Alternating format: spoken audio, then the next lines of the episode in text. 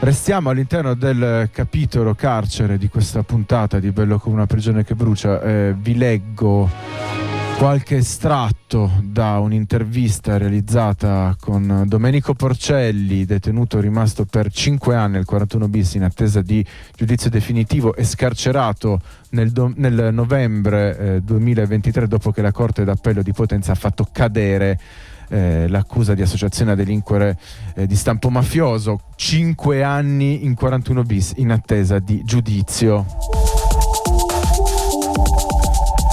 Il periodo in cui sono stato sottoposto al regime del 41 bis è stato estremamente difficile e credenza comune che questo regime riguardi solo i grandi boss o i grandi criminali d'Italia, mentre invece vi finiscono tanti altri detenuti di altro tipo. Oggi, anzi, il 41 bis sembra essere destinato a persone vulnerabili, utilizzato per torturarle psicologicamente e indurle a una falsa collaborazione. Personalmente ho vissuto molto male quel periodo, poiché non riuscivo a comprendere il motivo delle falsità e delle cattiverie inserite nelle motivazioni che mi destinavano al 41 bis. In 41 bis la privazione di diritti è distruttiva, non può tendere a riabilitare nessuno. Inoltre chi è sottoposto a questo regime è spesso in attesa di giudizio e quindi, per la legge italiana, presumibilmente innocente. A questa presunzione di innocenza viene fatta corrispondere una detenzione durissima, l'isolamento totale in una gabbia, il che solleva interrogativi sulla reale finalità dell'intero sistema. Le restrizioni imposte durante il periodo del 41 bis sono così numerose che sembra più semplice elencare cosa non mi fosse proibito. Non avevo accesso a nessuna attività e sia la posta in entrata che in uscita veniva aperta e controllata. Le restrizioni più pesanti ricadevano sulle relazioni familiari. Avevo diritto solo a un'ora di colloquio, colloquio visivo al mese con i familiari in un locale con vetro divisorio, telecamere e citofono. Questa restrizione, a oltranza e senza una scadenza, sembra mirata a distruggere psicologicamente l'internato, impedendogli contatti fisici con i propri familiari per la durata del regime e potenzialmente quindi per l'intera detenzione, talvolta per tutta la vita. La sola telefonata consentita al mese di soli 10 minuti veniva registrata, un altro modo per limitare la comunicazione con i familiari.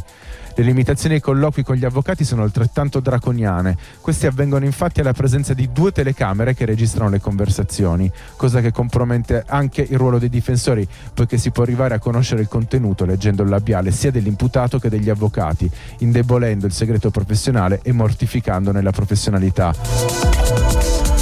Per quanto riguarda l'accesso alle cure mediche, prima dello sciopero della fame non ho avuto bisogno di cure particolari. Durante lo sciopero alcuni operatori sanitari mostravano maggiore preoccupazione rispetto ad altri, ma l'attenzione medica variava notevolmente. In 5 anni di 41 bis ho potuto vedere la mia famiglia solo una volta l'anno. Le restrizioni e il trattamento riservato ai familiari erano ingiustamente e immotivatamente dure. Nel 2018 ho lasciato mio figlio che era un adolescente. Ho ritrovato un giovane di 1,82 m al mio ritorno. Nel 2021 ho avuto un incontro breve con mia madre ottantenne, con i miei figli di 16 e 21 anni e con mia sorella che durante quei 5 anni ho visto solo una volta. Mia figlia, lasciata a 17 anni, l'ho ritrovata donna e di lei poco posso dire. I familiari, secondo chi gestisce il 41 bis, vanno privati del diritto di essere trattati come esseri umani con sentimenti ed esigenze, in quanto minaccia all'ordine e alla sicurezza pubblica.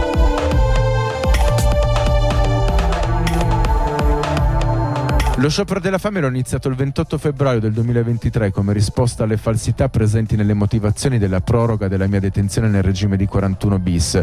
La direzione distrettuale antimafia, DDA, motivava infatti le progur- le, eh, la proroga con la presunta presenza di un cellulare e un computer nella mia camera in regime di 41 bis.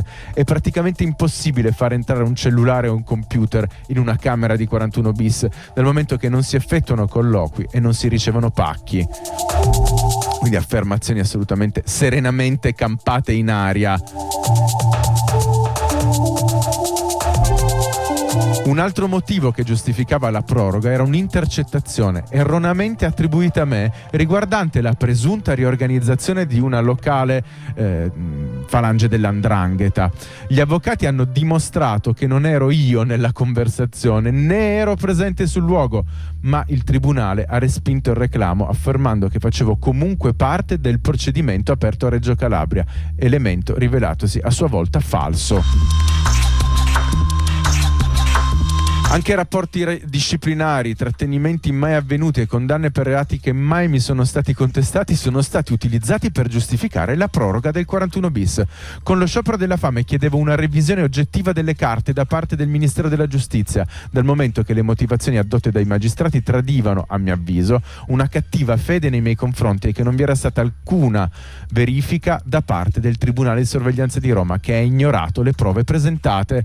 Dopo anni di privazione della libertà nel regime di 41 bis, le conseguenze sulla mia vita sociale e psicologica sono devastanti. La comunicazione diventa un ostacolo, dopo aver potuto interagire per così tanto tempo solo con pochissimi detenuti. Le conversazioni diventano difficili, la mia prospettiva si è bloccata quel giorno, mentre gli altri hanno proseguito le loro vite. Persino il rapporto con la famiglia diventa spaventoso dopo anni di assenza fisica e di contatto limitato. La paura e l'imbarazzo emergono in ogni piccolo gesto, anche momenti come sentire il profumo dei capelli di mia figlia dopo uno shampoo possono suscitare emozioni intense. Queste esperienze mi hanno portato a considerare il regime di 41 bis come disumano, poiché priva non solo della libertà fisica, ma anche della capacità di connettersi e relazionarsi con il mondo circostante. Una privazione questa che può durare assai a lungo, anche dopo la detenzione. Anche le modalità di applicazione del 41 bis sono state al centro della mia protesta e dei lunghissimi nove mesi di sciopero della fame che hanno comportato la perdita di 22 kg. Molti detenuti rinunciano a presentare reclami poiché sembra inutile di fronte a un sistema che trova sempre un pretesto per confermare le restrizioni e sul quale non c'è nessuna attenzione. Le dichiarazioni dei politici su questo regime lasciano chiaramente intendere che il suo mantenimento non ha un fine di sicurezza pubblica, ma serve a costringere presunti collaboratori di giustizia a interagire con lo Stato, cosa che accade anche con l'ergastolo stativo. Quando la Corte europea ha dichiarato che il 41 bis non può essere prorogato per sempre, lo Stato italiano ha risposto sostenendo che il regime viene rinnovato ogni due anni. Nei fatti, dal 2009, ovvero da quando i ricorsi sono stati spostati dal Tribunale di sorveglianza di Roma anziché ai tribunali locali, credo non si sia mai verificata una revoca del regime di 41 bis. La discussione sulla revoca o conferma sembra essere un'udienza di facciata, priva di una valutazione reale. Sfido chiunque a trovare un caso di revoca del 41 bis dal 2009. Quando questo è accaduto è perché ci sono state delle assoluzioni, come nel mio caso, ma non perché i presupposti siano stati considerati come venuti meno. Dopo la mia protesta durata nove mesi, spero ci sia una maggiore attenzione verso queste menzogne travestite da verità e che si faccia in modo che coloro responsabili, come la direzione distrettuale antimafia, non possano continuare a essere artefici di questa tortura di Stato. Ecco, finalmente, finalmente abbiamo potuto accedere al racconto di Domenico Porcelli emerso dalla tomba per vivi del 41 bis, eh, un apparato di tortura, eh, definizione specifica eh, di tortura, visto suo, la sua dimensione di estorsione di informazioni e eh, estorsione di collaborazione suscitata dalla somministrazione di sofferenza, che è esattamente uno degli elementi che definiscono e caratterizzano la tortura. Appunto, eh, un apparato di eh, tortura che grazie soprattutto alla lotta portata avanti dal prigioniero anarchico Alfredo Cospito ha raggiunto livelli di eh, osservabilità senza precedenti, ma che purtroppo rischia di tornare nella eh, grigia normalità invisibile e eh, burocraticamente mimetizzata con cui agiscono i torturatori in Italia.